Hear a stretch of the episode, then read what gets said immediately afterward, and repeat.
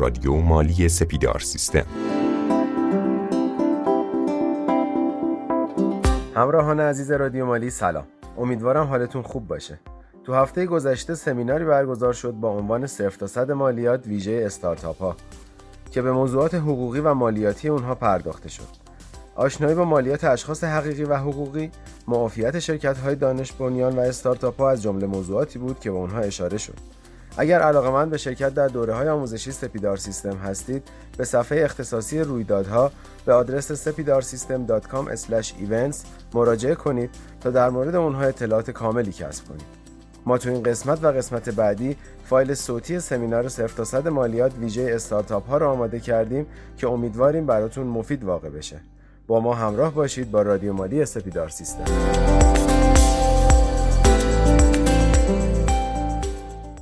به نام خدا شروع کنیم. جمع با انرژی استارتاپ ها ما مباحث دوستان شروع می‌کنیم کم کم تا حالا بقیه عزیزان برسن. گویا بیرون خیلی ترافیکه نه؟ بارون اومده خیلی ترافیکه. حالا ما کم کم شروع می‌کنیم تا بقیه دوستان برسن. میاد صدا؟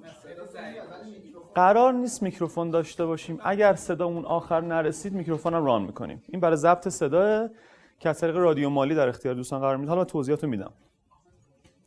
خب. من اول یه معرفی خواهم داشته باشم. بریم ببینیم که انشالله یه سمینار خیلی خوبی داشته باشیم. فرشید رستگار هستم. تقریبا ده سالی هست که توی حوزه تخصصی مالیات دارم کار می‌کنم. وکالت و مشاوره. تقریبا یکی دو سالی هم هست که توی حوزه آموزش هم وارد شدیم. تخصصا مالیات. که شرکت محترم سپیدار سیستم این امکان رو گذاشتن که مباحث مالیاتی بیمه ای قانون کار رو در خدمت دوستان هستیم. چهرهای آشنا هم می‌بینیم اینجا. حال شما خوبه؟ خب خدمت شما شود که ما سمینار امروز اول بگم هدف چیه؟ هدف اینه که انتهای سمینار امروز یک دید خوبی نسبت به مالیات داشته باشیم. چون اکثر بچه های استارتاپی به یه جورایی تنها چیزی که اولش نگاه نمی‌کنن چیه؟ مباحث حقوقیه. مباحث مالیاتیه مباحث بیمه مباحث قانون کاره که الان معمولا خیلی مالیات بیشتر بلده. مخصوصا به قول ایشون ارزش افزوده. البته انتهای همایش ما یه دو سه تا پرونده واقعی هم براتون اسکن کردیم که ببینید که چه بلاهایی ممکنه از جهل به قانون برای معدیا بیاد سرشون که اونم دیگه با پرونده واقعیه. بهتون میگم مثلا پرونده چی بوده که رسیده به دو میلیارد و 600 میلیون تومان مالیات؟ مثلا. خب تا حالا دوستان کم کم برسن من یک سری کم کم یه چند تا نکته حقوقی اول خدمتتون من عرض می‌کنم که مرتبط با استارتاپ هست بعد زود میریم سراغ مالیات. اگر موافق باشین که اول من یه چند تا نکته حقوقی هست. چون بعضی جلساتی که ما می‌ذاریم این استارتاپ ها دوستانی که توی حوزه استارتاپ کار می‌کنن زیاد مباحث حقوقی رو نمی‌دونن و بعضا هم ما می‌بینیم که دچار مشکلات خیلی زیادتری میشن از باب مسائل حقوقی.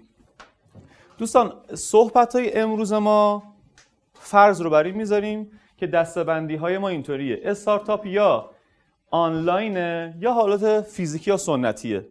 تمام مباحثی که امروز خدمتون عرض می‌کنیم ما فرض بر اینه یا ای کامرس تجارت الکترونیکه یا سنتیه.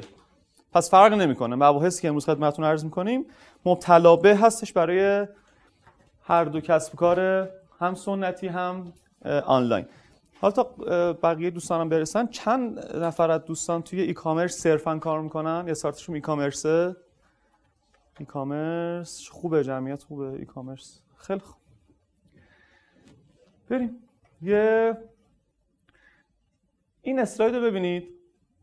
قوانین مرتبط با تجارت الکترونیک. می‌بینید چقدر زیاده؟ تو کشور ما این قوانینی که می‌بینید 16 تا قانون. مستقیما روی کسب و کارهای اینترنتی تاثیر دارن. جان؟ دو هفت. 15 تا. 15 تا قانون. خوبه؟ 15 تا قانون ما داریم که مستقیما روی حوزه کسب و کار اینترنتی تاثیر دارن. این بغل چیه؟ یه سری قوانین ضوابط اجرایی هم داره. اینا ضوابط اجراییشن. مثلا خیلی جالبه اگر بدونیم که ما یه دستورالعملی داریم دستورالعمل فعالیت در شبکه های مجازی. کدومی که دوستان مطالعه فرمودن؟ حتما دوستان که تو حوزه کامرسن تو شبکه مجازی دارن فعالیت می‌کنن دیگه. مثلا نکته خیلی جالب اگه بهتون بگم الان تلگرام فیلتره دیگه نه؟ طبق قانون فعالیت توی تلگرام جرمه. طبق قانون. ولی خوشم میاد همون یه جوری مجرم هم هستیم. نه؟ یه جوری داریم فعالیت هم می‌کنیم سوال چرا جلومون رو نمی‌گیرم به خاطر اینکه ما انقدر داستان ها داریم که دیگه به این نمی‌رسه. پیشنهاد بهتون می‌کنم. واقعا یک دوستان سری که از سمینار پرسید که آقا ما اگه بخوایم همه اینا رو بخونیم ضوابط اجرایش بدونیم کسب و کار رو باید ول کنیم که اینا رو بخونیم که. چیکار بکنیم؟ مشاور. مشاوره یا مشاور داشتن یکی از بهترین راه هاست. یکی از بهترین راه ها مثلا مثال می‌زنم. ما چون امروز در مالی صحبت می‌کنیم من مثاله اول کار غیر مالیاتی می‌زنم. قانون کار. ما اگه روابط قانون کار رو ندونیم چه اتفاقی میفته فرض کنید یه طراح یا گرافیست یا یه برنامه نویس اومد استخدام شما شد. یه هفته برای شما کار کرد شما باش قرارداد ننوشتین. چه اتفاقی میفته کسی می‌دونه؟ من اگه یه نفر بیارم استخدام بکنم. یه هفته باش قرارداد ننویسم. یه ما باش قرارداد ننویسم. اون اگه بره اداره کار شکایت کنه چه اتفاقی میفته جریمه میشه؟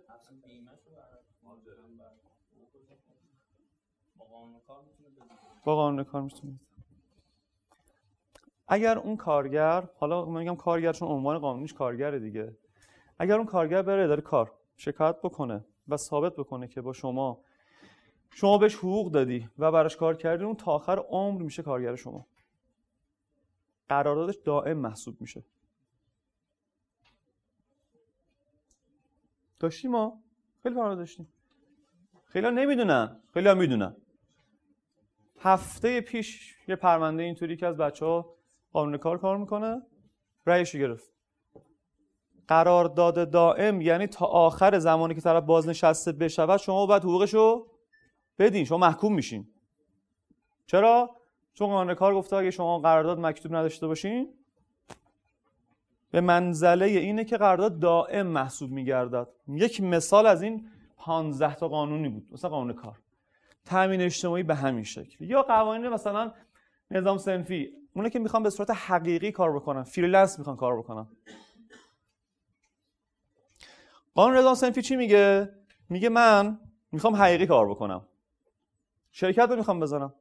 می‌خوام بشینم تو خونم کار بکنم. جالبه. قانون اصناف میگه هر کی که به صورت حقیقی توی مملکت داره کار می‌کنه باید بره یک مجوز پروانه بگیره که الان اصنافن اتحادیه هستن. درسته؟ اگه این کارو نکنه کارش خلاف قانونه و می‌تونن باش برخورد بکنن و حالا مثالای دیگه از ضوابط مرتبط. یه نتیجه گیری کلی از این قسمت. اگر استارتاپتون رو ران نکردین قبلش حتما مشاوره بگیرید. این پیشنهاد دوستانه ما. جلوتر چند تا خاطرم بهتون میگیم که چه بلایی سر استارتاپ اومده از سر این داستان ها مشاوره بگیرید. و جالبه یه آماری اومد بیرون چند وقت پیش از دادسرای ویژه جرم رایانه ای بیشترین پرونده هایی که تو این دادسرا مطرح شده بود پرونده مربوط به قرارداد بود. قرارداد طرفین ما میبندن یا قرارداد نداشتن یا بد قرارداد داشتن. این طرف رفته شکایت کرده. بیشترین پرونده ها مربوط به قرارداد هاست. قراردادها رو بسیار جدی بگیرید. جلوتر با تو نکات من میگم. قرارداد فاندر و کوفاندر قرارداد با برنامه نویسای سایت قرار انواع قرارداد ما داریم.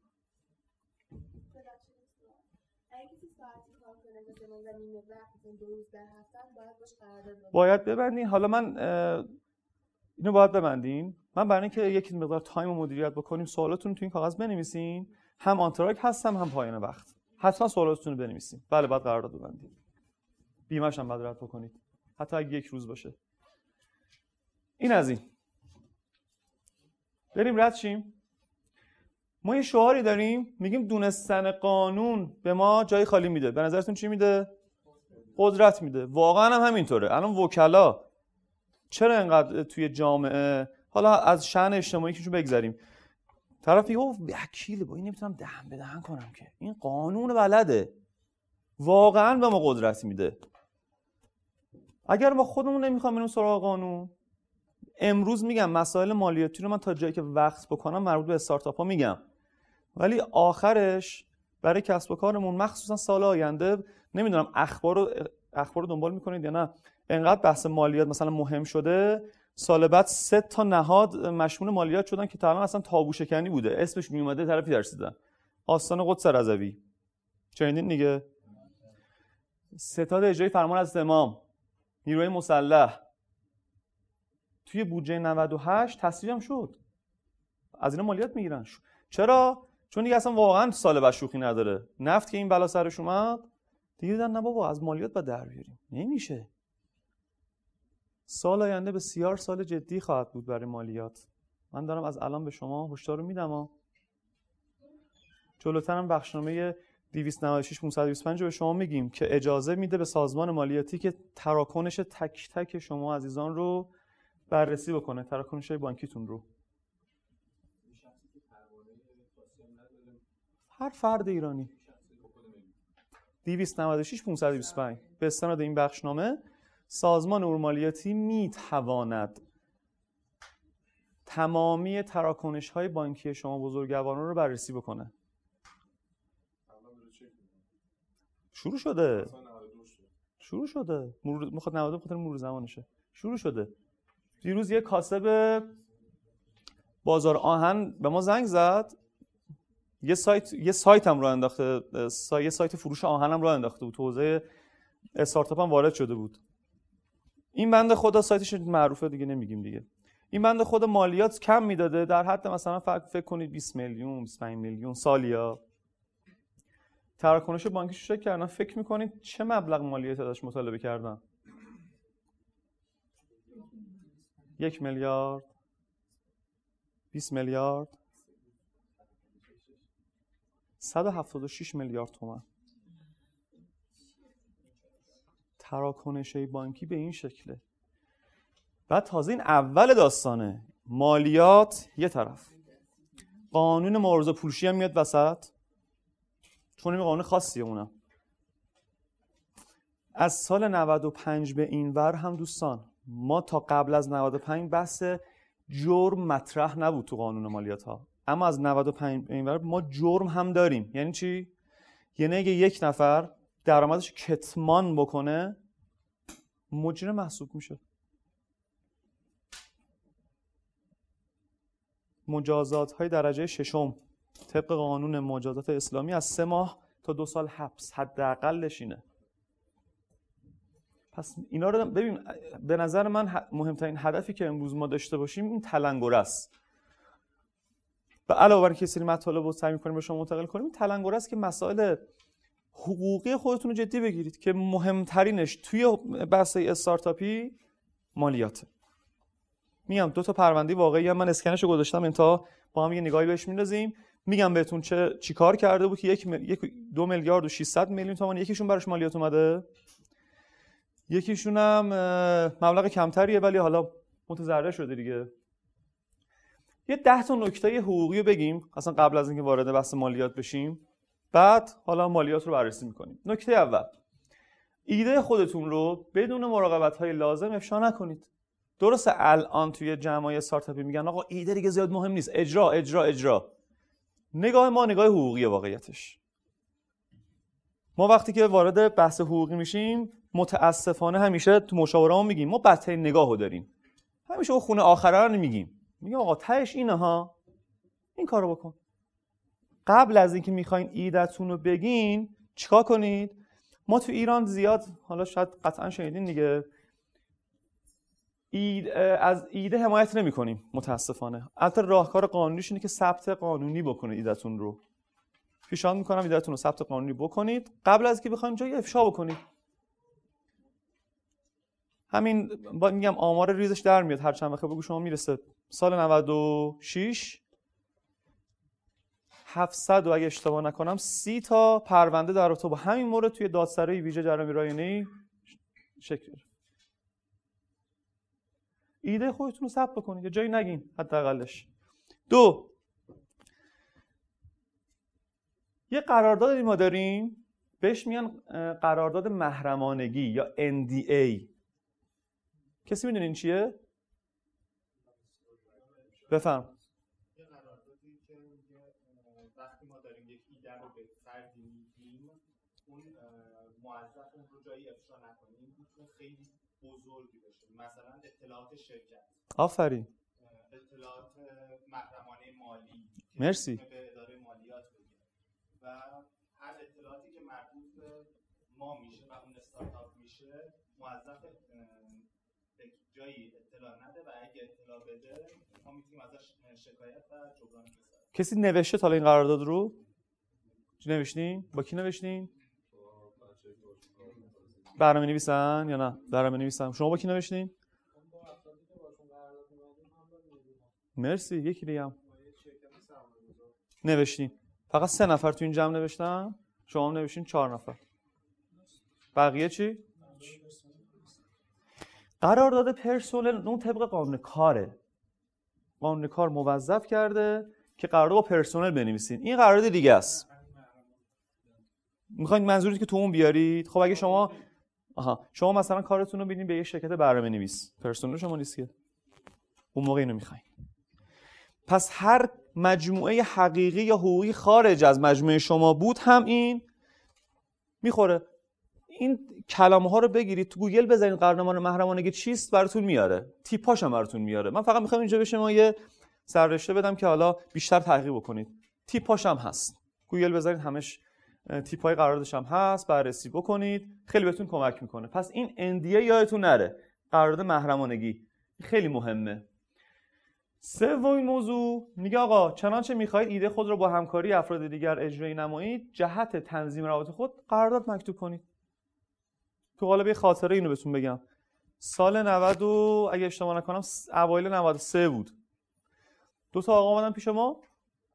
یک ایده از یکیشون بود و قرار بود که یکیشون اجرا بکنه.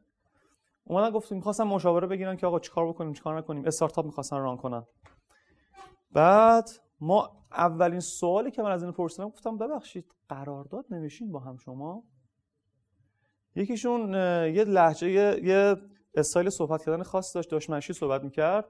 گفتش که بابا امیر آقا که داشتمونه ما قرارداد باشیم می‌نویسیم که بابا. این دیالوگ تو ذهن من موند. من گفتم وظیفه به شما بگم. حالا داداشتونه خواهرتونه رو ولش کن. روابط بین همدیگه باید مکتوب بشه. استارتاپ رو زدن خیلی هم گرفت توی صنایع غذایی استارتاپشون. خیلی هم گرفت. انقدری بهتون بگم که پیار سال به من زنگ زدن که دچار مشکل شده بودن ببین اول کار گل و بلبله. همه خوشحالن. کار که می‌گیره بعد پول که میاد وسط تازه اون موقع دعاوی شکل می‌گیره. تازه این میگه درصد من اون میگه نه تو که ما چیزی ننوشتیم. اول کار قرارداد رو بنویسین. واضح. بین هم دیگه. این با قرارداد روابط مشخص میشه حدود مشخص میشه. حالا بعضیا نمی‌خوان پول وکیل بدن. یه تیپ از گوگل دانلود می‌کنم بازم اون خیلی بهتر از قرارداد نداشتنه. ما انواع اقسام تیپ های قرارداد تو گوگل داریم دیگه. search کنید. اگر نخواستین پول مشاور یا وکیل بدین حداقل این کاری که می‌تونید بکنید خودتون مطالعه کنید یا بررسی خودتون بکنید. مورد چهارم لازم نیست تمام اشخاص مورد نیاز در ایجاد محصول با خود بعضیا یه محصولی می‌خوان تولید بکنن. حالا محصول می‌تونه نرم افزار باشه اپ باشه هر چی. فیزیکی اصلا باشه. میان میگن آقا این آدما باید شریک بشن حتما توی این محصول. نه. شما با قرارداد می‌تونی مشخص بکنی که آقا من رابطم با شما چه شکلی میشه؟ حتما نباید شریک اون. اگه شریکش بکنی خیلی جالبه. چند سال پیش سال 95 سال 95 می‌دونی که برای که شرکت بخواد ثبت بشه حداقل چند چند نفر نیازه؟ سه نفر؟ دو نفر. حداقل برای شرکت مثلا مسئول محدود دو نفر لازمه دیگه. دو نفر لازم یه نفری که بچه دانشگاه شریف یه ایده به ذهنش می‌رسه بعد می‌خواد بره شرکت ثبت کنه. میره شرکت ثبت کنه میگن آقا شرمنده دو نفر باید باشه. میره به این هم کلاسش میگه بیا تو هم وارد بکنم. بزن این شرکت رو بزنیم می‌خوام چیز بکنیم. اونم میگه بزن دیگه مدارکشو میده و میاد امضاهاشو انجام میده اینا. بهش 5 درصد هم چی میده؟ سهام میده اصطلاحا. آقا انقدری بهتون بگم این استارتاپ انقدر می‌گیره می‌گیره می‌گیره. این شرکت می‌خواسته توی کارهای بزرگتر شرکت بکنه می‌خواسته تبدیل به سهامی خاص بشه. از مسئولیت محدود به سهامی خاص. مجبور بوده که این رفیقش رو در بیاره از شرکت و یه نفر دیگر جایگزین کنه. بعد این رفیقش میگه که نه این کسب و کارش گرفته. اصلا نمی اومده ها فقط 5 درصد سهام داشته تو خونه نشسته بوده. میاد نگاه می‌کنه دم و تشکیلات و فلان میسا 500 میلیون تومان می‌خوام. جان 500 میلیون می‌خوای که این 5 درصد تو ما بگیریم ازت؟ ببین الکی بابت اون 5 درصد 500 میلیون تومان تا توافق شد و اینا رو 350 تومان بستن. به خاطر همین موضوع اصلا لازم نیست شما حتما بیاین طرف بیاری تو شرکت یا اصلا شریکش بکنید با قرارداد خیلی راحت میشه اینا رو تنظیم کرد. این روابط رو با هم تنظیم کرد. خیلی راحت تر از چیزی که فکرش رو بکنید پنج. دوستان توی ایران ثبت شرکت خیلی آسونه. توی ایران ثبت شرکت خیلی آسونه. شرکت های ثبتی مورد داریم سه روزه برای شما ثبت می‌کنن. اما انحلالش کار حضرت فیل. به فکر انحلالش هم هستن دوستانی که دارن ثبت می‌کنن. اگر من بخوام در رابطه با انحلال شرکت با شما صحبت کنم فکر می‌کنم همه پشیمون بشن از ثبت شرکت. اینقدر فراینده علاوه حقوقی زمانبر و پیچیده ایه جلوتر میگم که از نظر حقوقی مالیاتی حقیقی کار کنیم بهتره حقوقی کار کنیم بهتره. مالیات کدوم کمتر قانونن چه آپشنایی داره؟ اینا رو دو صحبت می‌کنیم حتما. شیشمین مورد در صورت حصول دارایی فکری قابل ثبت حتما دستاورد فکری خیش را در اولین فرصت ثبت بکنید. کی می‌تونه دارایی فکری رو یه مثال بزنه؟ مثل چی؟ اختراع. دیگه؟ تر صنعتی. مرسی. دیگه؟ برند. نه؟ تر تجاری. حتما حتما حتما دعاوی اینم خیلی زیاده. یه برند معروفی هست که الان بیلبورداش هم اتفاقا هست توی این ور. به خاطر اینکه یک آقایی چند سال پیش رفته این برند رو ثبت کرده رفته شکایت کرده از این برند. درخواست یه میلیارد تومان پول کرده. چون زودتر رفته اون برند رو ثبت کرده و این نمی‌دونسته. چون تشابه بهش زیاده می‌خواد بره اینو ابطالش رو بگیره. به خاطر همین پیشنهاد بهتون می‌کنیم که اول کار ثبت بکنید. احسنت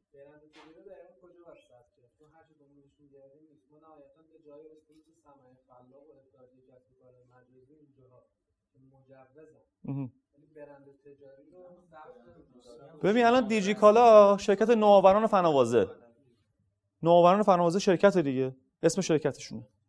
دیجی کالا برندشونه. درسته؟ شما پروسه ثبت برند رو دارین می‌پرسین. اداری شو دیگه. ما اداره طرح ثبت داریم اینو. لینکش رو وایسین من توی آنتراک بهشون میدم.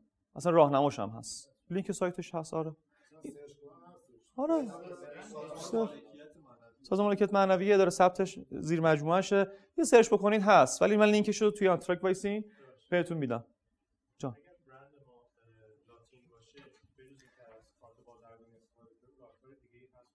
جدیدن. می‌دونین که برند وقتی که انگلیسی باشه بعد کارت بازرگانی حتما داشته باشین. حتما بعد کارت بازرگانی باشه. جدیدن نمی‌دونم اطلاع دارید یا نه؟ عضویتش هم قبوله. یعنی شما عضو اتاق بازرگانی هم بشوید می‌تونید برین. اینو من نظرم اینه. چون کی می‌دونه آثار مالیاتی کارت بازرگانی چیه؟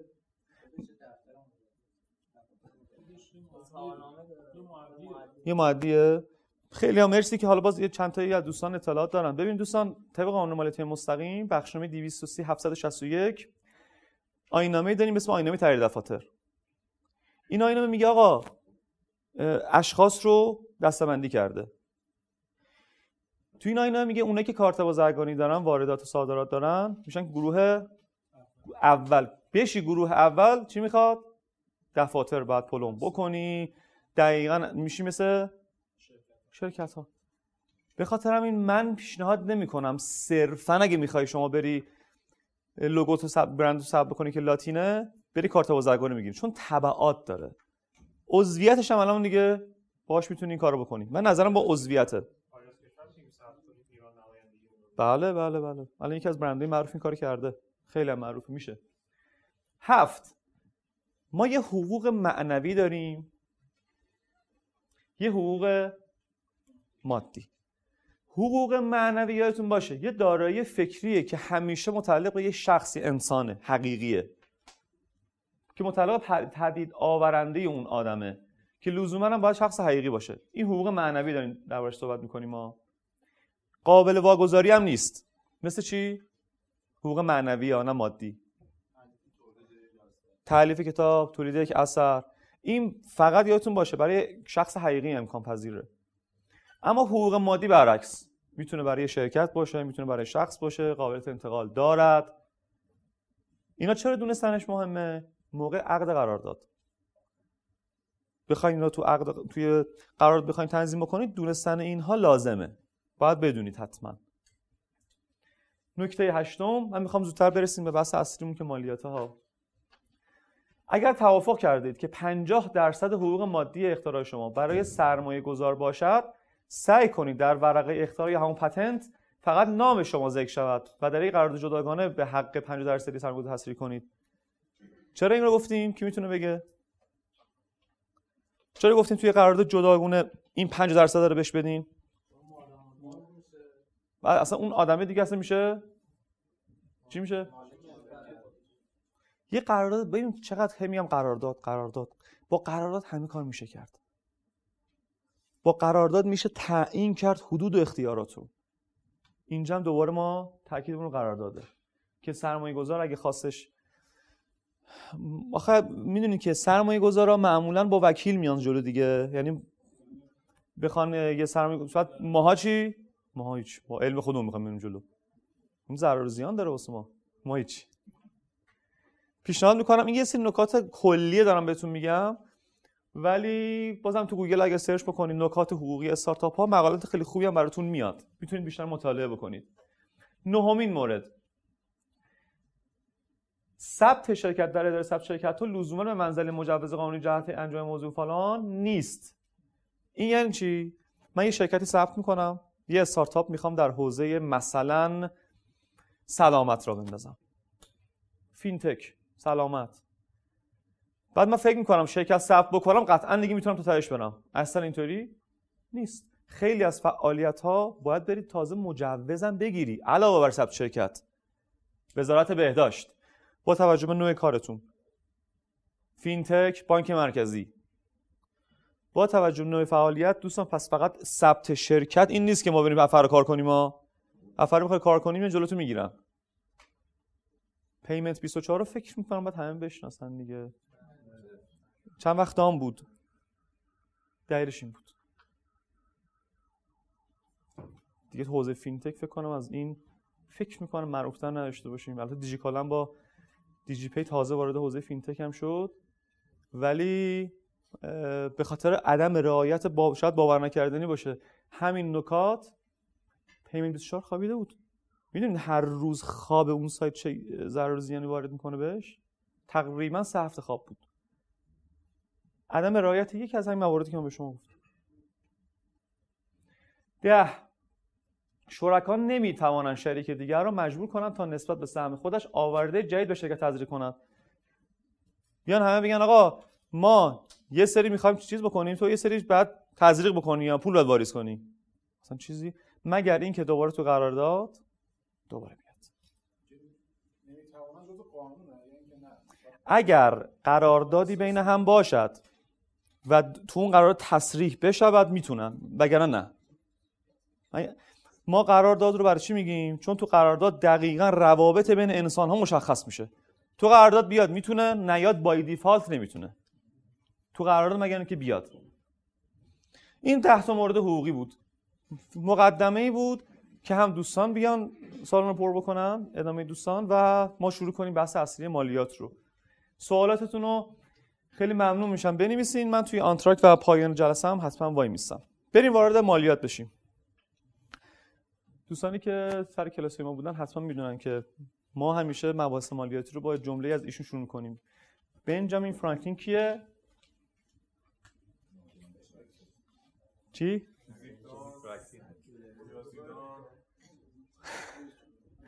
یکی از بنیانگذاران مرگ بر آمریکای خودمونه. چی میگه؟ یه جمله خیلی باحالی داره. این جملهش البته الان ما بهش رسیدیم. میگه هیچ چیز در این دنیا قطعی نیست به جز مرگ و مالیات. یک انسان وقتی که به دنیا بیاد از تو بیمارستان درگیر مالیات هست تا زمانی که فوت بکنه. یه عکسی چند وقت پیش تو شبکه های اجتماعی دست به دست شد. خیلی هم زیاد عکسی که فاکتور بهشت زهرا بود. 9 درصد ارزش افزوده از متوفا داشتن می‌گرفتن. پس از زمان تولد تا زمان بعد از مرگش به قول دوستمون درگیر ما مالیات هستیم. میگم خیلی جالب بود تصویره که فاکتور به زهرا بود بود بله 9 درصد مالی برش افزوده. خیلی خب بریم. ما یه تعریف خیلی کوچیک از مالیات داشته باشیم. مالیات یه نوع هزینه اجتماعیه که دولت ها برای اینکه بتونن اون هزینه های جاریشون رو هندل بکنن به صورت قانونی و اجباری از همه افراد اون جامعه می‌گیرن. و این الزامی و اجباری بودن ذات مالیاته. تو همه دنیا هم هست. منتها ما چرا مردم مقاومت می‌کنن در مورد مالیات دادن موارد مصرف شفاف نیست. شفاف نیست دیگه. ما نمی‌دونیم شما که دارین مالیات میدی نمی‌دونیم کجاها مصرف میشه. به خاطر همینه که زیاد مردم ما زیاد بعد جالب مثلا تو آمریکا یکی از کسایی که تو آمریکا زندگی می‌کرد اینو من گفت. گفت اینجا یه جوون بره خواستگاری دختر اگر اونجا مالیات نده میگه او نه بابا این همونی که مالیات نمیده ها. یعنی می‌خوام میگم اینطوری فرهنگ اونجا. یعنی دقیقا جا افتاده که مالیات باید داده بشه. به خاطر همین اینجا زیاد روی خوشی نداره و اینطوریه دیگه. آقا تو ایران ما دو نوع مالیات داریم دوستان. مالیات های مستقیم مالیات های غیر مستقیم. از اینجا بحثمون داره شکل می‌گیره. کم کم در رابطه مالیات. کلا تو ایران دو نوع مالیات داریم. همه ما درگیرش. همه ما. مالیات های مستقیم یعنی اسمش مستقیما از افراد اخذ میشه. شما اگه شرکت باشین برگ تشخیص مالیات مستقیم به اسم شرکت صادر میشه اخذ میشه. اگه حقیقی باشین یعنی حقوقی نباشین گرافیست باشین تو حوزه استارتاپ مثال می‌زنم برنامه نویس باشین. بازم اون برگ تشخیص مالیات مستقیما به اسم شما صادر میشه از شما گرفته میشه. غیر مستقیم یعنی غیر مستقیم از شما اخذ میشه. بازم مثالی که من همیشه سر کلاس می‌زنم اینطوریه. شما بری سوپرمارکت یه پفک می‌خوای بخری. روش نوشته قیمت با احتساب مالیات بر ارزش افزوده. آیا دولت می‌دونه کی داره این پول رو میده؟ نه. داره غیر مستقیم اخذ می‌کنه دیگه. به خاطر همین اسمش مالیات های غیر مستقیمه. که معروف هم مالیات بر ارزش افزوده است. که هممون هم باهاش درگیر هستیم. کیا تو ایران باید مالیات بدن؟ من اینو چرا گفت چرا دارم میگم؟ چون بعضی استارتاپ ها ما میگن آقا به ما گفتن سال اول معافی. سال اول معافی خب این چی؟ چه رفرنسی داره؟ کی بهت گفته؟ آقا منم باید مالیات بدم. من که مثلا کارم هنریه. ماده یک قانون مالیات های مستقیم دوستان. داره میگه آقا بند این مورد اول مالکین املاک و داره میگه که حالا ما باش کاری نداریم. دوم میگه هر شخص حقیقی ایرانی مقیم ایران نسبت به کلیه درآمدهایی که در ایران یا خارج از ایران یعنی من توی کانادا پول در بیارم بعد اینجا مالیات بدم؟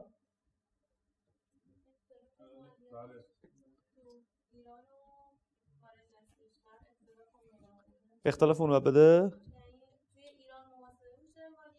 آها.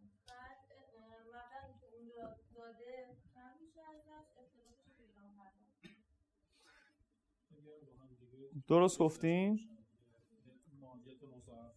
مالیات مضاعف ماده 168 یه چیزی است یه چیزی است. جالب بدونید من توی کانادا یه پولی در میارم. پولم به حسابم تو ایران منتقل میشه. میگه آقا توی کانادا که ازت مالیات گرفتن دیگه اونجا محاسبه کردن گرفتن ازت. توی ایران هم محاسبه می‌کنن. تبصره ماده 180 داره این تو اینو تو توضیح میده. میگه هر کدام کمتر باشد. فرض کن کانادا هزار تا مالیات دادی. بر اساس قانون ما تو کشورمون بر اساس محاسبات ما شد 1200 تا. ازت 200 تا مالیات می‌گیرن. کی می‌دونه؟ هیچ حالا اگه محاسبه کردن اونجا شده بود 1000 تا. اینجا میشه 800 تا. 200 تا برمیگردونن فکر کن برگردونن اصلا بر نمیگردونن ازت مالیات نمی‌گیرن پس این داره اینو میگه. حتی شما خواهی کشورم پول در بیاری وارد مملکت بکنی محاسبه می‌کنن ها علکی نیست. ماده یک. میگه هر شخص حقیقی ایرانی مقیم خارج از ایران. شما مقیم اونور باشی. نسبت به کلی درآمدهایی که تو ایران داری تحصیل می‌کنی. بازم مالیات داره. مورد آخرش هم در رابطه با شرکت ها داره صحبت می‌کنه. هر شرکت خارجی ایرانی تو ایران داره کسب درآمد می‌کنه و مالیات بده. تا اینجا همه مشمول شدن. اما کیا نباید؟ یعنی مشمول پرداخت مالیات نیستن. دوستان این فقط این چهار ما کاری به معافیت جلوتر معافیت های بحث استارتاپ ها رو من میگم حتما. فعلا اینا رو بدونید اینا مشمول پرداخت مالیات نیستن. کی می‌دونه فرق غیر مشمول با معاف چیه؟ خب یا کلا اصلا اینجوری میگن چون متصلن به خود دولت مهم. خیلی غیر منطقیه که هرچی مالیات می‌گیرن از اونا کم کنن. یعنی چون برمیگه سر همینا. نمیاد دولت از خود اینا مالیات بگیره. اینا غیر و این نکست تو موافق وجود داره. که وجود داره. مرسی. یعنی اصلا اظهارنامه پر کنن تحریر دفاتر دارن. هیچ کلا اصلا تکالیف مالیاتی اصلا لازم نیست انجام بدن. بله. ما باید تمام تکالیفشون انجام بدن. اگر پذیرفته شد با نرخ مصوب مرسی از توضیحات خوبتون. ببینید ماده دو قانون مالیات مستقیم. به قول دوست بزرگوارمون اینا چون می‌بینید وزارتخانه ها و مؤسسات دولتی خب اینا خیلی نمی‌تونه که دولت از خودش مالیات بگیره که. می‌تونه؟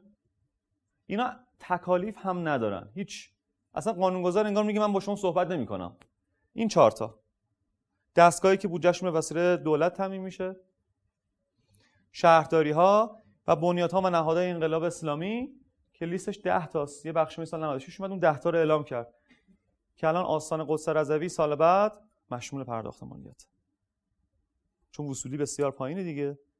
بعد تامین بشه بودجه یه جورایی. این اینا بله. کلیت تصویب شده تو اجرا که بریم. توی مملکت قانون تصویب میشه. اجراش پس این چهار تا مثلا کلا مشمول پرداخت مالیات نیستن. اما خیلی زود بریم سراغ این سوال اصلی تو ذهن ماها.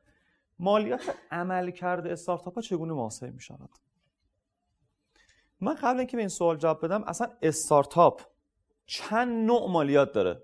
بشماریم با هم. شما بگیم من میشمارم. بشماریم. مالیات عملکرد یعنی چی؟ که در واقع درآمدی که حاصل میشه. پس من یه درآمدی دارم بعد مالیاتشو بدم؟ مالیات عمل کرد بهش میگن. دو؟ مالیات تکلیفی. تکلیف یعنی چی؟ یعنی بر حقوق مزایا یا که مثلا چیزایی که باید ازش مثلا 10 درصد. ماده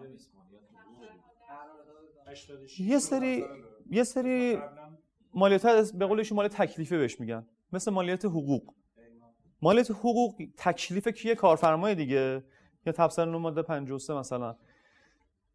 ما انواع اقسام دوستان منابع مالیاتی داریم. مالیات عمل کرد استارتاپ کار می‌کنه سود می‌کنه و مالیاتشو بده. مالیات تکلیفی یعنی تکلیف کارفرما هست باید انجام بده تکلیفش رو. دیگه چی؟ بله بله. مالیات بر درآمد عمل کرد. پیمان منظورتون چیه؟ مدیریت پیمان؟ نه اون منبع مالیاتی نیست. مثلا فکر کنید که شما یک شرکت داره خ- داره خدمات پیمانکاری انجام میده. منظورتون اینه؟ آها اون نه. ما داریم منابع رو میگیم. اون یه چیز دیگه است. مالیات بر ارزش افزوده؟ یه منبع دیگه. چون ما اینا رو باید بدونیم. باید بدونیم که یه استارتاپ چند منبع مالیاتی داره. دیگه چی؟ همین. عمل کرد ارزش افزوده تکلیفی. مالیات اجاره چون ممکنه؟ جان؟ نه مثال تبصره 9 نمی‌زنم. تبصره 9 تکلیفیه. مثلا یه استارتاپ خودش املاک داره اجاره داده. بعد مالیات بر در- اجاره بده دیگه. ممکنه. حالتاشو داریم بررسی می‌کنیم مثلا ممکنه یه استارتاپ یه سری املاک و مستقلات داره. با اونا رو به اجاره بده. بعد مالیات بر درآمد اجاره بده به دولت نه؟ پس ممکنه این اتفاق بیفته. دیگه چی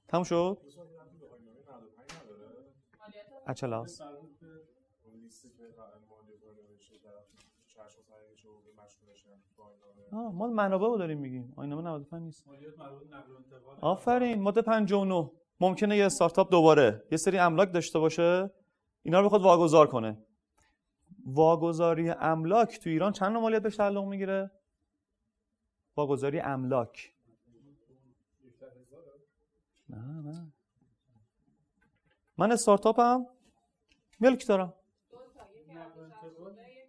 املاک املاک بند 12 ماده 12 معافه. خب؟ نه. یادتون باشه استارتاپ هم به همین شکلن.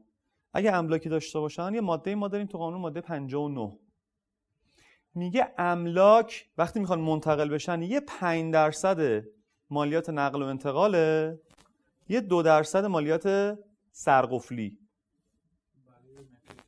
احسن حالا سرقفلی به کدوم املاک تعلق می‌گیره؟ املاک تجاری و اداری. به اداری هم یادتون باشه مالیات سرقفلی تعلق می‌گیره ها. این نکات خیلی مهمیه. اگر ملک اداری باشه از نظر قانون مالیات های مستقیم سرقفلی داره. دو درصد ارزش روز. مبلغش هم زیاد میشه معمولا.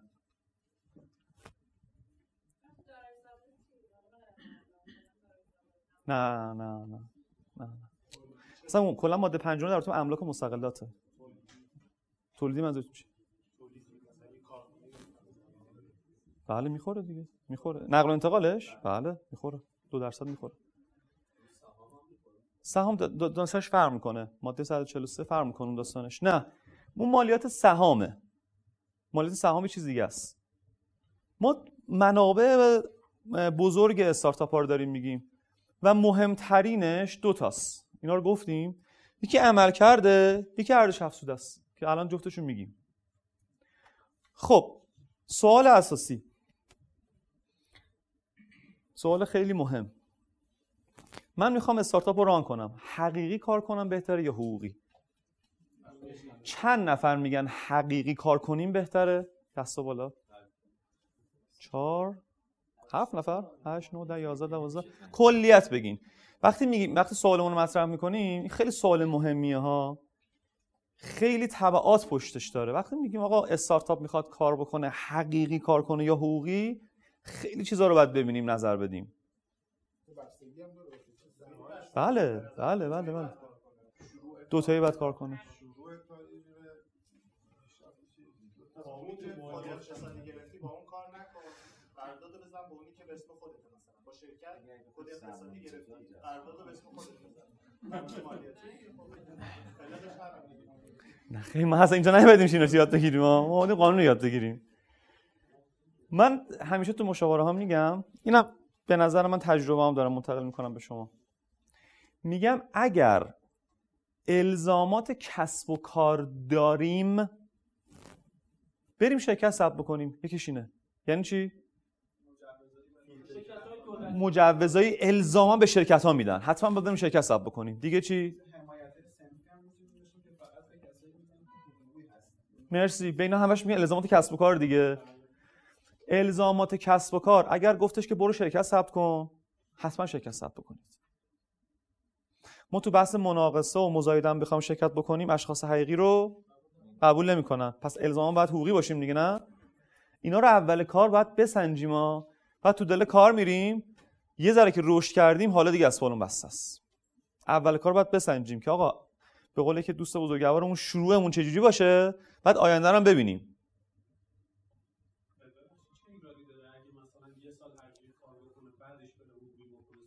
ایرادی نداره. نه من می‌دونید؟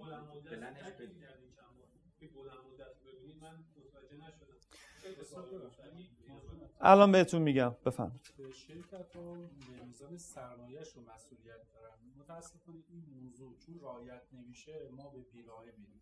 اگر این رعایت بشه که مثلا یه شرکت به 100 میلیون سرمایه‌شه به همون اندازه در واقع تعهد داشته باشه دیگه این مشکلات پیش نمیاد. بس فرار و بس نمیاد. این نکته که دوستمون گفتن فکر می‌کنم اکثر دوستان اطلاع ندارن. فرض کنید من یه شرکت با مسئولیت محدود بزنم. این نکته بسیار مهمی گوش کنید. بسیار نکته مهمی. الان اگه بهتون مبتلا به نباشه قطعا بعدا بهش می‌رسیم. من یه شرکت با مسئولیت ما طبق قانون تجارت هفت نوع شرکت داریم دیگه. شرکت با مسئولیت محدود می‌زنم. اسمش چیه؟ مسئولیت صاحبان سهام محدود به میزان سهمشونه. سوال اساسی. آیا در ارتباط با مالیات هم اینو داریم؟ یعنی چی؟ یعنی یه شرکت با مسئولیت محدود پنج نفر هستن 20 درصد یکیشون 15 درصد یکیشون فلان درصد یعنی مالیات میاد بگه که تو 15 درصد از تو 15 درصد مالیات می‌گیرم تو مسئولیتت انقدر جواب خیر از نظر مالیات تمامی مدیران جمله رو خوب گوش کنید. الان بهتون میگم مدیران تعریف داره. از نظر مالیات تمامی مدیران مسئولیت تضامنی دارن. بله. رفرنس ماده 198 قانون مالیات های مستقیم و ماده 202 قانون برنامه پنجم توسعه. تمامی مدیران مسئولیت تضامنی دارن.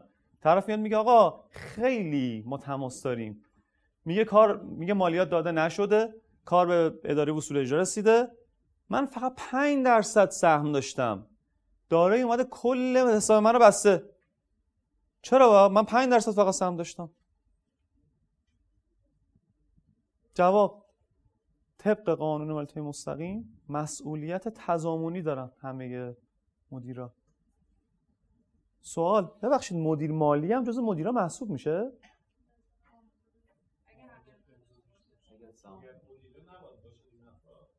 جان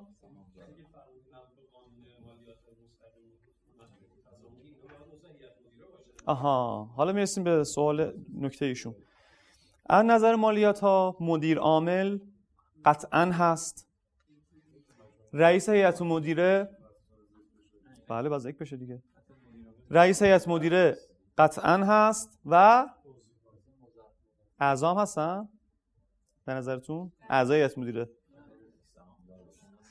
اعضام هستن. متاسفانه. فقط ما یه رأی دیوان داریم. اگر کار به اداره وصول اجرا برسه اونی که حق امضا نداره رو نمی‌تونن ممنوع خروجش بکنن. این نکات کاربردی کارها. طرف حق امضا خیلی مهمه. یادتون باشه. الکی حق امضا رو یا قبول نکنید یا حالا وقتی می‌خواین مشاوره بدین اینو بگین. حق امضا خیلی مهمه. از نظر قانون مالیاتی مستقیم بدهی مالیاتی ایجاد شد. اولین کاری که می‌کنن طرفو ممنوع خروج می‌کنن. طبق رأی دیوان اونی یا ممنوع خروج باید بکنن که حق امضا داره. این نکته بسیار مهمی بود. جان.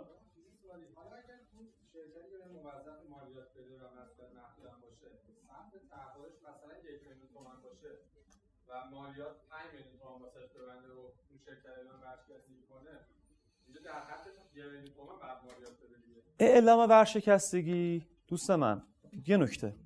اصل مالیات از بین نمیره. هر چقدر که هست. از زمان اعلام ورشکستگی به بعد جرائم رو دیگه کنسله. این نکته رو داشته باشین ها. بله. فرق نمی‌کنه. اصلا. ببین الان من چی گفتم؟ گفتم دیگه در رابطه با قانون مالیات مسئولیت محدود و تضامنی و سهامی خاص نداریم. اعلام ورشکستگی شد. اصل مالیات سر جاشه ها. از زمان اعلام ورشکستگی به بعده که جرائم رو دیگه نمی‌تونن بگیرن. این هم نکته حقوقی بود که فرق نمی‌کنه. هیچ فرق. تبصره 6 ماده 105 فقط یه تخفیفی به تعاونیا داده. تخفیف داره. 25 درصد رو 25 درصد بهشون تخفیف داره. تعاونی هم معاف نیستن. بعضی از دوستان میگن آقا معافه. میگم نه.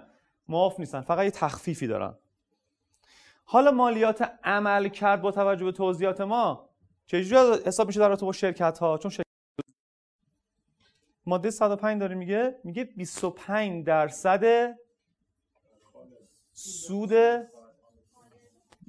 درآمد مشمول مالیات یا به تعبیری. سود شرکت زد بر 25 درصد. پس تمامی اشخاص حقوقی هر نوع شرکت شما بزنی مؤسسه بزنی شرکت بزنی. سوال فرق مؤسسه با شرکت چیه؟ چه فرقی ما هم می‌کنه؟ مؤسسه؟ شما قانون تجارت نمیشه؟ مرسی. ما تو مؤسسه کار خرید فروش کالا نمی‌تونیم بکنیم. یه نکته خیلی جالب بهتون میگم بعضی هم پیش ما میگن آقا ما می‌خوام استارتاپ تو حوزه آموزش را بندازیم. ما از ظرفیت های قانون اطلاع نداشته باشیم؟ نمی‌تونیم. مثلا ما تو حوزه آموزش آنلاین یک مجوزی داریم به اسم نشر دیجیتال. خیلی جالبه. بدونید اینا رو. بند لام ماده 139 ما ماده تو قانون داریم ماده 139 بند لامش میگه فعالیت های انتشاراتی فرهنگی هنری. شما یه سایت بزن. فکر کنم سایت مدیر سبز آقای جان بوسیان رو بشناسیم هممون نه؟ آقای جان بوسیان تو سایت مدیر سبز داره فعالیت های آموزشی رو داره میفروشه دیگه درسته؟ ما یه مج- مجوزی داریم ارشاد. ارشاد مجوز خیلی جالبی میده. حتما پیشنهاد می‌کنم سایت سرآمد رو یه نگاهی بندازین. دوستانی که می‌خوان تو این حوزه کار بکنن. اینا ظرفیت قانونیه ها. من اگه نشر دیجیتال بگیرم دیگه از مالیات معافم یا به تعبیری نرخ صفرم. بله بله. آره کیس استادیه دیگه. حالا یه ما ممکنه یه فعالیت دیگه بکنم. بعد دارم مجوز اونو بگیرم. بله. رسانه دیجیتال بهش میگن. سایت سرآمد رو یه سری بزنید دوستان که تو این حوزه می‌خوان وارد بشن چون مجوزا رو دقیقا نوشته. سرآمد. سرآمد تا تایار. من می‌خوام یه فعالیت آموزشی رو تو حوزه نت بزنم. یه سایتی می‌خوام بزنم. می‌خوام آموزش آنلاین بفروشم. میرم مجوز نشر دیجیتال می‌گیرم از سایت سرآمد. این مجوزه رو بگیرم. ارشاد. به مجوزی میره. میرم باهاش مؤسسه می‌زنم. بابت اون فعالیت هم از مالیات معافم و مالیات عمل کرد. آفرین. داشتن و اون انجام دادن اون کار دیگه. مالیات عمل کرد. بله معافه نرخ صفره دستور عمل داره. کلیتش من دارم میگم. بله بله. نه نه نه نه. ناظر اینجا نداریم. ناظر تو خیریه فقط داریم. یاد باشه خیریه فقط در تو خیریه داریم ناظر رو. یاد باشه اینو. جان. نه هم حقیقی می‌تونه هم حقوقی. من چون این فرایند خودم رفتم دارم بهتون میگم. من فرایندش رو حالا توی بعد از آن تاک بهتون میگم. فرآیند اداریه. خیریه فقط داریم در تو ما ماده 139 جان؟ سایت سرآمد دیگه مجوزای خود ارشاد میده. مثلا رسانه الکترونیکی غیر برتر الان میگم. جلوتر تو معافیت ها میگم. جلوتر تو معافیت ها میگم. ببین نه ببین. نحوه محاسبه مالیات عملکرد اشخاص حقوقی ماده 105 قانون مالیات های مستقیم میگه درآمد مشمول مالیات یا به تعبیری سودشون ضبط داره 25 درصد. خب آره. حالا این که واضحه کجا پیچیده میشه داستان؟ کدوم سود؟ اون سودی که ما ابراز می‌کنیم یا اون سودی که سازمان مالیاتی میاد؟ تو میگه تو اینقدر سود کردی. تو اکثر مواقع کدومه؟ دومین حالته. چرا این اتفاق میفته چرا اون سودی که من خودم توی اظهارنامه اعلام می‌کنم مبنا قرار نمی‌گیره؟ به هزار و یک دلیل. یک فرایند بسیار پیچیده‌ای پشت داستان هست که این پروسه کار بچه های مالی چیتونه؟ یعنی دوستانی که حسابدار هستن مدیر مالی هستن قطعا اطلاع دارم. ولی دوستانی که کارفرما هستن یا حالا زیاد به قوانین مالیاتی مسلط نیستن پیشنهاد می‌کنم یه حداقل اطلاعاتی تو این زمینه داشته باشین که چرا سودی که من توی اظهارنامه اووردم سازمان نمیپذیرد؟ رسیدگی می‌کنه. بله رسیدگی می‌کنه. و چرا؟ چرا؟ این چراش خیلی مفصله. اکثرا اظهارنامه است اسناد و مدارک و دلایل مختلف. که من آخر سمینار یه پیشنهادی بهتون دارم برای این بحث که مسلط بشین پس ما کلیت رو داریم. شرکت ها و اشخاص حقوقی کلا مؤسسه ها شرکت ها سوال اتحادیه ها شرکتن؟ مثلا اصنافن. خود اتحادیه خودش؟ خودش. خود اتحادیه. یک نه بهش مؤسسه میگن نه بهش شرکت میدن. بهش میگن شخص حقوقی. جالبه. اونم یه, جا... یه جایی بعد مالیات بده. اونم یه جایی بعد مالیات بده. پس کلیت ما گرفتیم. ماده 105 میگه سود ضرب در 25 درصد. این تا اینجا. اما در ارتباط با اشخاص حقیقی چجوریه؟ اون نرخش ثابت بود دیگه 25 درصد. دوستان اشخاص حقیقی به این شکل نیست. ماده 131 قانون مالیات مستقیم این مخفف قانون مالیات های مستقیمه. اومده چیکار کرده؟ اومده اشخاص حقیقی رو پلکانی کرده به جای که نرخ ثابت بگیره. اومده گفته چی؟ از 95 به اینور اینو داریم ما. از 95 به اینور اینطوری میگه. ببین چه جالبه؟ میگه 500 میلیون ریال اول ضرب در 15 درصد. 500 میلیون ریال بعدی ضرب داره 20 درصد. هرچی مون بالاتر ضرب داره 25 درصد. مثال بزنیم. اون 50 میلیون هم یه مقدارش معافه درسته. الان میگم الان میگم. یک شخص حقیقی طی یک سال سال 97 چقدر سود داشته؟ یک میلیارد و 750 میلیون ریال. چون مبنای ما همش ریال دیگه. یک میلیارد و 750 میلیون ریال مالیاتش بخوایم حساب بکنیم همه رو زد در 25 درصد کنیم؟ بله. تا پون... به این 500 تای اولش رو زد در 15 درصد می‌کنیم. 500 تای بعدیش رو زد در 20 درصد می‌کنیم. چقدر میمونه؟ 750 میلیون میمونه. ضرب در 25 درصد.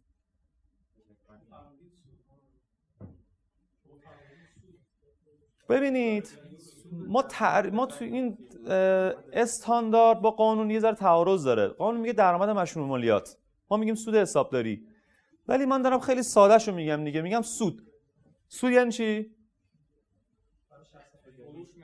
بله شخص حقیقی هم داره. شخص حقیقی هم هزینه داره. شخص حقیقی یه درآمد داره یه هزینه داره. ماده 147 قانون اومده گفته هم اشخاص حقیقی هم اشخاص حقوقی می‌تونن هزینه های قابل قبولشون رو اعمال کنن. ما بحث هزینه های قابل قبول ماده 147 و 148 رو داریم. ماده 147 کلیات هزینه ها رو گفته. 148 اومده case به case صحبت کرده. گفته این هزینه به این شرط قبول این هزینه به این شرط قبول. زی خیلی موارد زیاده که یه بحث اصلا خیلی مفصلیه. من reference میدم که خودتون اگه خواستین مطالعه بفرمایید. بحث هزینه های قابل قبول چون همه هزینه ها از نظر سازمان قابل قبول 147 رو حتما بخونید که base هزینه هاست. 148 هم که قاعدتا باید بخونید چون case به case صحبت کرده. مثلا ما تبصره 3 ماده 147 چی میگه؟ دوستانی که حالا تبصره 3 ماده 147 خیلی مهمه خیلی مهمه. کتاب قانون بازه تبصره 3 147 آها. میگه اگه هزینه کردی بالای چقدر؟ 5 میلیون. یعنی بالای 5 میلیون تومن؟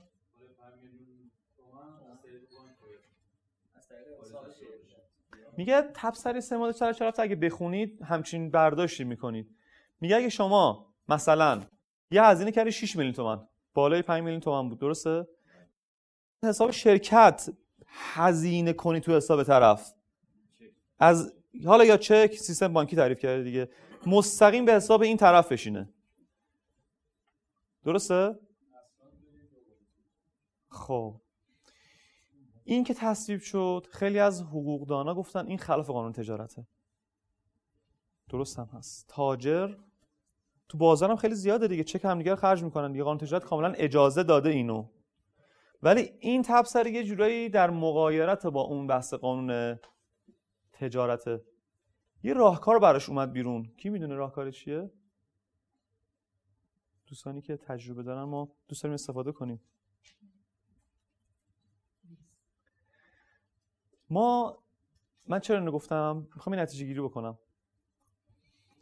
اطلاع از بخشنامه ها خیلی وقتا از خود قانون مهمتره. یه بخشنامه اومد این راهکارش رو جلو پام گذاشت. کومند گفتش که از سایر طرق هم می‌تونی ثبت حسابداری بزنی. حالا دوستانی که یک مقدار می‌خوام بیشتر بدونم من توی آنتراک بعد از آنتراک بخشنامه رو بهتون میگم که منظورم این بود حالا با گفتن این بخشنامه ها توی قانون مالیات ها خیلی وقتا از خود قانون مهمتره. سوال بخشنامه رو کجا گیر بیارم؟ سایت اینتامدیا. من دیکتش رو اگر اینجا دسترسی داشته باشم تو قبل از آنتراک براتون می‌زنم حتما. آه تخته هست مرسی. بهتون پیشنهاد می‌کنم این سایت سازمان امور مالیاتیه حتما برید. خیلی سایت جامعیه. میگم بزرگ اگر بتونم بنویسم. این تا من پایین پایینش می‌نویسم. ببخشید نمی‌تونم بقیه‌اش بنویسم. م مدیا. دات چیه؟ آی آر. تو این سایت وقتی وارد بشین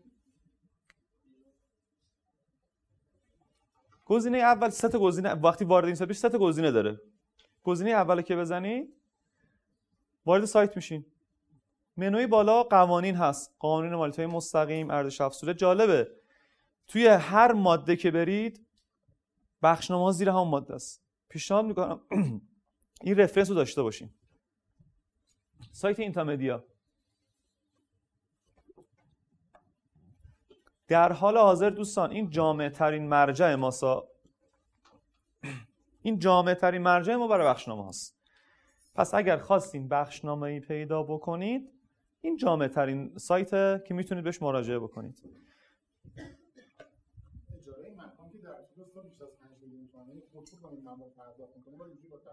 نه 5 تومن که تبصره سه داره میگه هر فاکتوره. شما هر فاکتورت بالای 5 تومن باشه میگه از طریق سیستم بانکی باید باشه. که اون بخشنامه که سازمان داد بیرون رو حلش کرد. منظورم این بود که ما خیلی وقتا دونستن بخشنامه ها تو مالیات بسیار بسیار مهمتر از خود قانونه. اینو یادتون باشه. بعدا اگه به مشکل مالیاتی برخوردین خواستین دفاع بکنید از بخشنامه ها خیلی خوب می‌تونید استفاده بکنید. خیلی خوب. اشخاص حقیقا به این شکل شدن. پس نحوه محاسبه اشخاص حقیقی مالیاتشون به این شکل شد. شد پلکانی ماده 131 حالا یه سوال. ما گفتیم که چه زمانی ما بریم شرکت بزنیم؟ چه زمانی ما شرکت نزنیم؟ بریم حقیقی کار بکنیم. از این کمتر باشه بریم حقیقی کار کنیم؟ دیگه چی؟ یعنی سالی 50 میلیون تومن مثلا ما راضیم. آره. آیا اشخاص حقیقی محدودیت دارن توی مجوزشون؟ چی بشن؟ یعنی گردش حساب بکن اگه اشتباه نگم. نه. دو میلیارد بیشتر باشه مالیات میاد سراغ. مالیات میاد سراغ بیشتر باشه قانون میگه تو تو هر اقتصادی هم باشه در مالیات میره که بررسی بشه. این چیزی که دوستمون فهمودن آینامه اجرایی تبصره 3 ماده 169 مکرره. تو این آینامه اجرایی میگه چی؟ میگه هر فرد حقیقی حقوقی کاری نداریم ما چون حقوقی تمام حساباش صرف نداشته این آینامه اون رصد میشه. میگه هر شخص حقیقی توی یک سال جمع بدهکار و بستانکار حسابش بیشتر از چقدر؟ 5 میلیارد تومن یعنی 50 میلیارد ریال باشه. بدون که اون شخص متوجه بشه اطلاعات حسابش به سازمان ارسال میشه. اینو ما داریم. خب این در با تمام اشخاص حقیقی که هست. هیچ. اما ما اون بخشنامه که بهتون گفتم 296 525 با اون بخشنامه زیر اونم باشه سازمان می‌تونه بگرده. اون بخشنامه مجوز به ساز جان واقعا فرق نمی‌کنه. همین 5 میلیارد تومن هم خیلی از دلارات میگن که اینو بکنید 20 میلیارد تومن ببینید این پنج بحث وقت یه بحثه بحث مجوز قانونی هم یه بحث دیگه است. پس مجوز قانونیش هست. می‌تونه. آره. پس می‌تونه این باشه دیگه نه؟ اما سوال اساسی من اینجا بود. اشخاص حقیقی یک شغلی رو مثال بزنیم که شخص حقیقی نتونه انجام بده. مثال می‌زنیم که حتما باید شرکت ثبت بکنه. توزیع فینتک. اشخاص حقیقی حتما باید حقوقی بشن؟ حتما. بخواد به مجوز پس بازم می‌رسیم سراغ همون داستانی که گفتیم. اگر بخواد مجوزی داشته باشه بخواد بره حتما جایی ثبت بکنه یا از این داستانا حقوقی ثبت بشه. وگرنه هم شخص حقوقی می‌تونه کارت بازرگانی بگیره هم شخص بعضیا میگن آقا ما کارت بازرگانی می‌تونیم بگیریم؟ بله می‌تونیم. محدودیتی براش وجود نداره. نکته قابل توجه. من می‌خوام تو حوزه ای کامرس کار کنم حقیقی هم می‌خوام کار کنم حقوقی نمی‌خوام کار کنم. از کدوم اتحادیات مجوز بگیرم؟ اتحادیه کشوری کسب و کارهای مجازی. یادتون باشه تو حوزه ای کامرس کسی بخواد کار کنه اتحادیهش میشه این اتحادیه. جالبه بدونید این اتحادیه انقدر قدرت داره که اگر یک شخص حقیقی یا حقوقی توی حوزه نت داره کسب درآمد می‌کنه و مجوز از این اتحادیه نداشته باشه می‌تونه دستور فیلترش رو بگیره ها.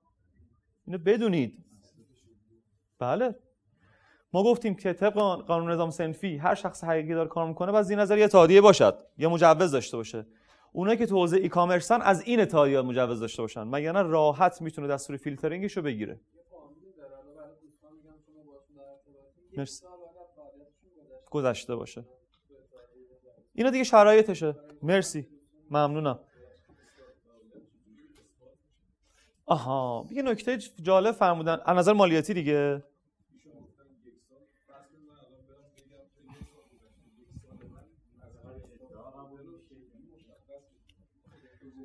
من اینطوری می نویسم ببینید دوستان. سوالشون رو من یک مقدار گسترش میدم. بعضی وقتا ما یک شرکتی می‌زنیم یا یک مؤسسه می‌زنیم پیش میاد دیگه سه ماه چهار ماه یه سال کار نمی‌کنیم. میشه؟ می‌رسیم آره می‌خوام کلی بگم چون ممکنه یه نفر شرکت داشته باشه. چه جوری به دارایی ثابت بکنیم من کار نکردم از مالیات نگیره؟ خب بعد اظهارنامه بدیم. عدم فعالیت. بزنیم. چیکار کنیم دیگه؟ خیلی پیش میاد یه شرکت ثبت می‌شود یه سال کار نمی‌کنه دو سال کار نمی‌کنه. کد اقتصادی هم نمی‌گیره. من می‌خوام بدترین حالتش بهتون بگم. یه شرکت وقتی که ثبت شد اصلا تا یک سال نه دفاتر قانونی پلم کرد. نه اظهارنامه فرستاد. نه نامه عدم فعالیت زد. جریمه این آدم چقدره؟ دو در هزار. دو در هزار. سرمایش دیگه دفتر نگرفتم ها نه ثبت نام نکردم. نه. فرض کنید من الان شرکت ثبت شد. تو اداره ثبت شرکت ها درخواست پلمپ دفاتر از یه سامانه ثبت شرکت هاست. اون درخواست سامانه رو انجام ندادم. توی SSAA انجام ندادم. نتیجتا من دارم خونه بد بدترش رو به شما میگم. نه دفاتر پلمپ کردم نه اظهارنامه صفر فرستادم نه نامه عدم فعالیت زدم. جریمه چقدره؟ جریمه نداره؟ فقط تمره؟ دفاتر پلم نکردم ها؟ اظهارنامه ندادم ها؟ گردش حسابم نداشتم. جریمه ندارم؟ بر اساس درآمد مشمول مالیات تعیین میشه. چون درآمد مشمول مالیات مرسی از دوستان با تجربهمون که به ما میگن. یادتون باشه فقط اگه شرکت ثبت شد ما کار نکردیم یه جریمه داریم که اونم دوستمون گفت. چه جریمه ای جریمه حق تمره. چون می‌دونید دیگه یه شرکت که ثبت میشه تا چند ماه فرصت داره حق تمرش رو باطل کنه؟ دو ماه. تبصره ماده 48 یعنی چی؟ فرض کنید من یه شرکت ثبت کردم سرمایه اولیه شرکت مثلا 10 میلیون ریاله. بعد مالیات حق تمرین رو باطل بکنم. دو ماه فرصت دارم. چجوری حساب میشه؟ نیم در هزار. دو در هزار. مال قبل سال 95 بود. اینو باید ضبط داره. نیم تقسیم بر هزار بکنم. مالیات حق تمرش محاسبه میشه. دو ماه فرصت دارم از تاریخ ثبت. تبصره ماده 48 جان؟ این بهت می‌خوره. ببین اینو اینو می‌خوری. اینو اگه تا دو ماه پرداخت نکنی جریمه حق تمره رو می‌خوری. منتها بقیه جرایم دیگه نمی‌خوری. یه شرط خیلی خوبی و دوست بزرگوارم فرمودن گردش حساب بانکی کار نکرده باشه ها. یا اصلا نداشته باشه. چون بعضی اینطوری می‌کنن. میگن آقا ما کار نکردیم و بعد میرین ممیز رسیدگی می‌کنیم که ای تو که گردش حساب بانکیت کار کرده که؟ حساب بانکیت نباید کار کرده باشه. خب.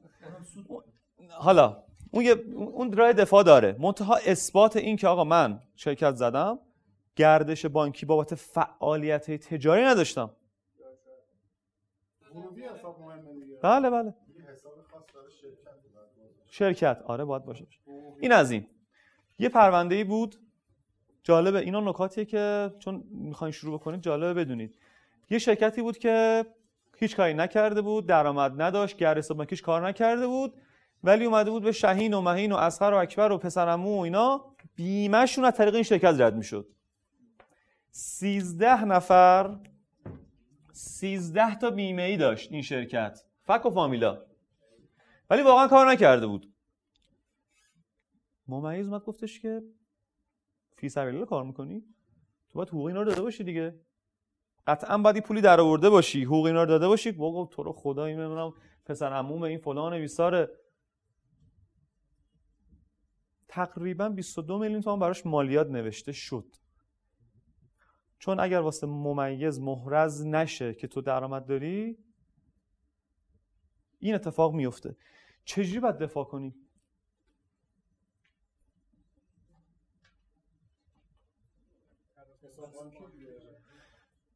بردیم صفره حساب بانکی صفر. کار نکرد. اطلاعیه نداره حساب بانکی نداره خرید فروش نداره. فقط این 13 تا بیمه ای هست. قرارداد هیچی نداره. فقط 13 تا بیمه ای رد میشه تو شرکت.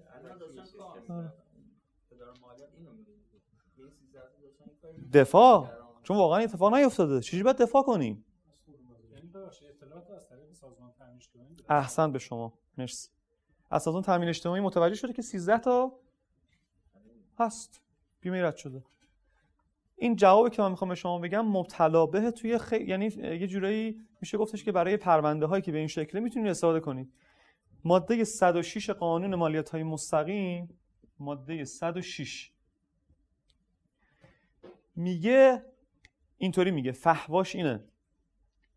میگه قانونگذار سازمان امور مالیاتی تو زمانی می‌تونی از یه شرکتی مالیات بگیری که اون شرکت سود داشته باشه. نتیجتا مالیات از چی اخذ میشه؟ سود. دفاع ما پایریزی میشه بر اساس این. میگیم آقا بر اساس ماده 106 و بخشنامه 1699 این بخشنامه دوستان حتما بخونیدش. خیلی بخشنامه کاربردیه. برای همه هم کاربردیه. بخشنامه 16 199 توی گوگل بزنید سایت اینترمدی خودش میاره بالا. یه بخشنامه دیگه هم بهتون میگم. این بخشنامه های خیلی کاربردیه ها برای دفاعیتون خیلی خوبه. 16 بخشنامه نگفتم ماده 106 230 بخشنامه اینم بهتون بگم 230 776 اینم بنویسین اونم بهتون میگم. بخشنامه 230 776 1699 این رو سرچ کنید تو گوگل براتون میاره. 203 ببخشید. 203 776 این دوتا بخشنامه ماهیتش داره اینو میگه. داره میگه زمانی که یک معدی کسب درآمد نداشته حوزه مالیاتی نباید بر اساس گزارشگری مالی و نظرات غیر بیاد برای مالی مالیات بنویسه. بندای زیادی داره ها ولی فحواش اینه این دو تا بخشنامه. آها اسپانسر گرفته. بله بله. سوالتون من کلی تر می‌پرسم. سوال پرسیدن که یک شرکت فقط هزینه کرده درآمد نداشته.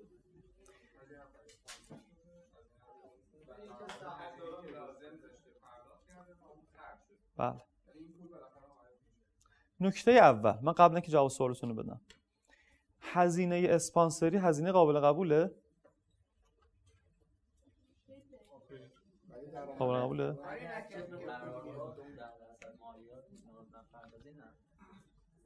هزینه اسپانسری هزینه قابل قبول نیست. چرا نیست؟ دلیل. چون تو ماده 148 پیش بینی نشده. این جمله من خوب دقت کنید. چرا تاکید کردم گفتم برید ماده 140 و 148 رو بخونید.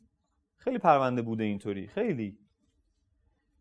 اگر می‌خوایم هزینه قابل قبول بشود چیکارش بکنیم هزینه اسپانسری رو که قابل قبول بشه؟ خب چرا قرار دادی؟ منظور همینه دیگه. آفرین. تبلیغات. چرا؟ چون یاد یادمون باشه ممیز که می‌خواد بیاد ما رو رسیدگی کنه تو هزینه ها اینطوریه. به کلمات کار داره. تو بزن قرار تبلیغات. چرا؟ چون تبلیغات تو بند 8 ماده سرچلش اومده. ولی بزن اسپانسر. اصلا باید ببین. اصلا باید ببین یه شرکت می‌خواد تبلیغ اسپانسر یه شرکت دیگه بشه. در واقع قرار ماهیتش تبلیغاتیه دیگه نه؟ ولی تو بزن قرارداد اسپانسر. اگر شما بخواد که صورت حساب صادر کنید. من ببخشید یه دقیقه. یه نکته هست. شما باید با یه شرکت تبلیغاتی کار کرده باشی.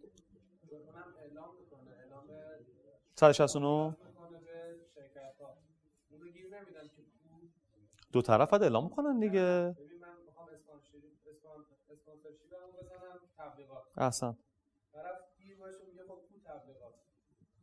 خب بله. باید اعلام کرده باشه.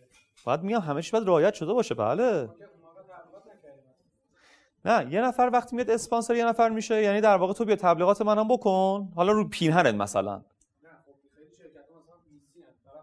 نه ویسی نه. ویسی نه. من منظورم ویسی نبود. فکر کنم سوال دوست بزرگوارمون ویسی نبود. آها. اون خیلی فرق می‌کنه ها. آره اون داستانش کلا فرق می‌کنه. جذب سرمایه. احسنت دو ماه بعد از استخدام استعفا میده. میگه چرا داری استعفا میده؟ میگه اینطوری که شما داری خرج می‌کنی شرکت ورشکسته میشه. تا آخر سال ماه مثلا. چون با هزینه بالایی در واقع شرکت جلو میره. پول داره و جلو این در واقع مالیات در واقع ثبتی و حسابداریشو داره. پس ما جذب این جذبه. با کلا با بحث هزینه ها فرق می‌کنه. چون عنوان هزینه که میاد ما تو مالیات ها یه ذره کلمات ما حساسیم. هزینه که میاد سریع شاخه ما سمت ماده 147 148 جذب سرمایه اون در قالب عقوده عقود مشارکت داریم. میره تو بحث حقوق. اون یه داستان دیگه است اصلا. شما تو قرار قرارداد بنویسین. آثار تبعاتش هم تایم دوم میگم بحثمون تمام بشه. ولی حتما میگم چون بحث مهمیه. ما که فرمودین اگر شرکت درآمد نداشته باشه و این رو اظهار نکنه بهش جریمه نمی‌خوره خیر. چون هزینه هاش ممکنه توی اظهار یه شرکت دیگه که باش قرارداد بسته. در این حالت بله. می‌دونید من کلیت رو دارم بهتون میگم اما نکته جالبی دارم میگم. میگن یه هزینه ما کردیم طرف اعلام کرده. اون یه داستان دیگه است. میگم پرونده رو باید کیس به کیس مطرحش کرد ولی من کلیت رو دارم بهتون میگم. حرف شما کاملا درسته. جان.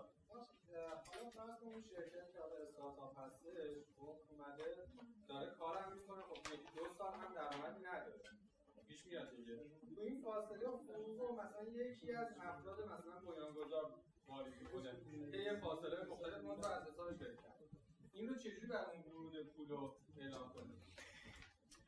سوالی که می‌پرسین سوالی که مبت... ممکن مبتلا به باشه. یه خواهش از شما دارم. بنویسین. من از دوستان اه، خواهش می‌کنم یه زمانی رو سر پرسش پاسخ بدن. چون من جواب بدم بعد وارد یه حوزه میشم بعد دوستا بزرگوار مثلا بلند میشن میگن ای اگه دینی باشی بنویسین چشم.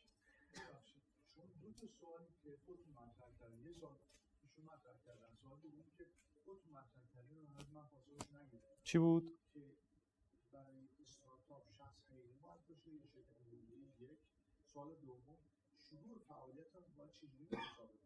خب.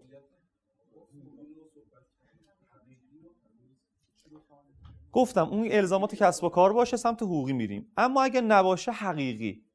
حقیقی کار کنید. چجوری؟ من می‌خوام الان یک اه، شروع کنم یه کاریو بکنم. باید ببینم که فعالیت من حقیقی دارم میگم ها حقوقی بذاریم کنار چون دربارش صحبت کردیم. بعد ببینم فعالیت من به کدوم اتحادیه می‌خوره. بعد دارم اتحادیه مربوطه. اگه آنلاین بود کسب و کار مجازی. غیر آنلاین بود اتحادیه مربوطه. چون داریم هم برای همه اصلا ما اتحادیه داریم تقریبا. میرم اتحادیهش سلام علیکم خسته نباشید. من می‌خوام که مجوز بگیرم. یه سری مدارک از من می‌خواد. یکی از مواردی که می‌خواد چیه؟ نامه میده به من طبق ماده 186 میگه بپر برو دارایی تشکیل پرونده بده. منو معرفی می‌کنه به دارایی. میرم دارایی تشکیل پرونده میدم. منتها از زمان شروع فعالیتم من حقیقی. حقوقی گفتیم چند ماه فرصت داره؟ دو ماه. حقیقی چند ماه؟ چهار ماه. تبصره سه ماده 177 اشخاص حقیقی چهار ماه فرصت دارن. زمان شروع فعالیت. شروع فعالیت چجوری حساب میشه؟ برای اشخاص حقیقی کلا داستانشون با حقوقی فرق می‌کنه. حقیقی اینطوریه. یا اجارنامهشون چون ممکنه من اینجا رو بیام اجارنامه تنظیم بشه. اجارنامه تنظیم بشه دوستان تو باب اشخاص حقیقی به منزله شروع فعالیت این در با اشخاص حقیقی اینا رفرنس قانونی نداره. تو عرف رو دارم خدمتتون عرض می‌کنم. یه زمانی هست من اینجا اجاره کردم ولی کاسبی نکردم. اینم نکته طلایی اشخاص حقیقی. عدم فعالیت اشخاص حقیقی چجوری به, سا... به اثبات میشه؟ یک شخص حقیقی می‌خواد بگه من تعطیل بودم من کار نکردم من سه ماه یه سال شیش ماه کار نکردم. فقط برق. نتیجتا یک شخص حقیقی. اگر بخواد اثبات کنه به سازمان مالیاتی که من کار نکردم دوستان دقت کنید. فقط استعلام اداره برق داره میپذیرد. ولا غیر. دیگه نمیپذیرد. تو عرف این به این شکله. توی عرف به این شکله. اما اشخاص حقوقی چجوری ب... این می‌تونن ثابت بکنن عدم فعالیتشون رو گردش بانکیش کار نکنه براش اطلاعیه خرید و فروش نیاد قرارداد نیاد. دیگه چی؟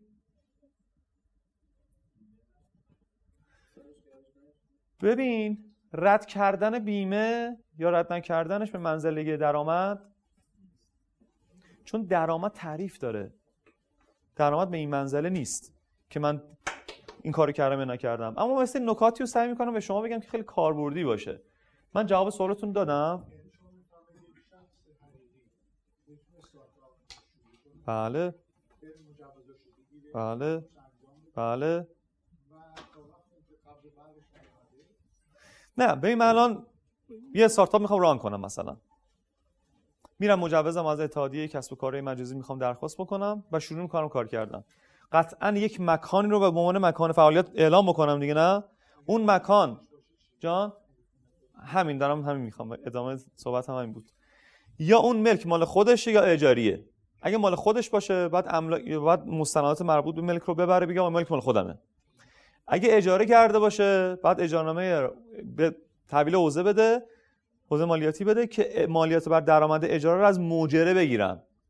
مدارک رو می‌بره میده شروع فعالیت می‌کنه.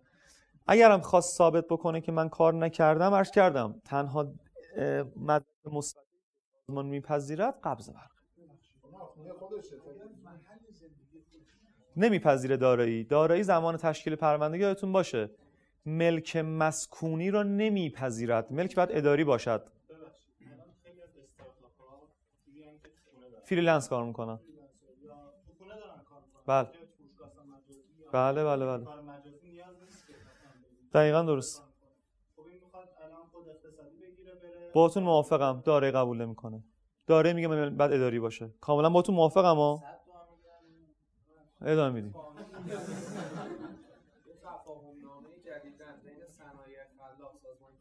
بله.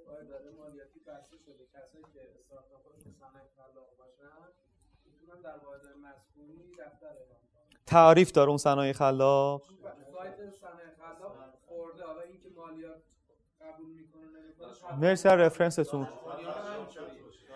دانشمنده جلوتر میگم. مفصل ذره بحثش.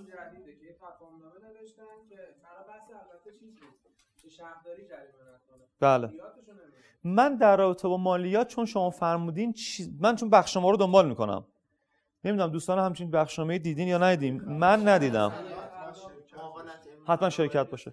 این در رابطه با شهرداری یک موردی که دوستان گفتم میگم بخشنامه سازمان ما تو سایت هر روز دنبال می‌کنیم می‌بینیم. در رابطه با مالیات من ندیدم. آخرین ات... ببین الان ما تقریبا چون هر روز درگیرشیم شخص بخواد بره دارای تشکیل پرونده بدهد ملک بعد اداری باشه. جان. من میگم دارایی فقط می‌دونم چی میگینا یک جایی اداری باید بهش معرفی کنیم. اوکیه؟ اوکیه مشکل نداره. بنویسیم سوالا رو یه ذره جلوتر بریم. ببخشید. یه وقت پرسش پاسخ حتما دوستان ما می‌خوایم برای این موضوع. خب از این رد شیم. یه ذره بریم جلوتر. اما مالیات بر ارزش افزوده قصه شیرین مالیات بر ارزش افزوده خدمت شما عرض شود که ما چند دقیقه وقت داریم برای آنتراک زمان آنتراکه چشم. من یه چند تا جمله بگم و بریم آنتراک چشم. نکته اول. مالیات بر ارزش افزوده طبق آخرین اخبار چون می‌دونید دیگه توی مجلس چند ساله داره روی طرح دائمی شدن ارزش افزوده کار میشه. قانونی که الان داریم دائمی نیست. آخرین اخباری که اومده سال بعدم هم همچنان این قانون رو داریم. پس این از این. این آخرین خبری که حداقل من دارم.